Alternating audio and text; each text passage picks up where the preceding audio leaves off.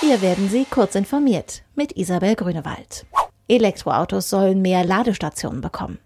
Bundesregierung und Autobranche wollen den Ausbau des Ladenetzes für Elektrofahrzeuge in Deutschland vorantreiben. Sie hätten sich verständigt, einen Masterplan dafür zu entwickeln, sagte der Präsident des Verbands der Automobilindustrie Bernhard Mattes nach einem Treffen von Branchenvertretern um den Spitzen der Koalition. Industrie, Gewerkschaften und Politik hätten einen guten Grundstein für vernünftige Maßnahmen gelegt, um die Klimaschutzziele zu erreichen.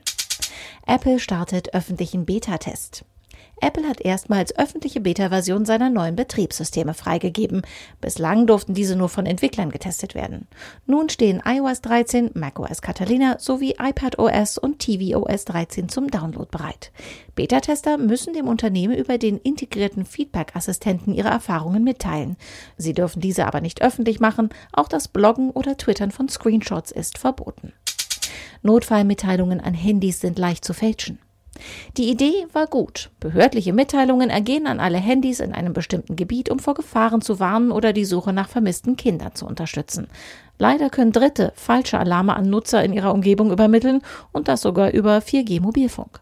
Wie einfach dies ist, haben Wissenschaftler der Universität Colorado in Boulder nun praktisch unter Beweis gestellt.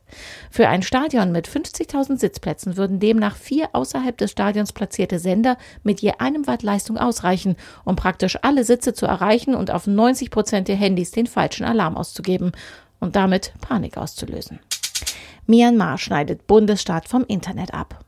Auf Anweisung der Regierung sind in Myanmar mehr als eine Million Menschen vom Internet abgeschnitten. Im Bundesstaat Rakhine kappten vier Telekommunikationsunternehmen nach Aufforderung des Kommunikationsministeriums den Zugang. Die Unterbrechung dauert bereits seit Freitag vergangener Woche. In der Region bekämpfen sich seit vielen Jahren islamische Rebellen und das Militär. Menschenrechtler äußerten Protest gegen die Unterdrückung von Information. Diese und weitere aktuelle Nachrichten finden Sie ausführlich auf heise.de.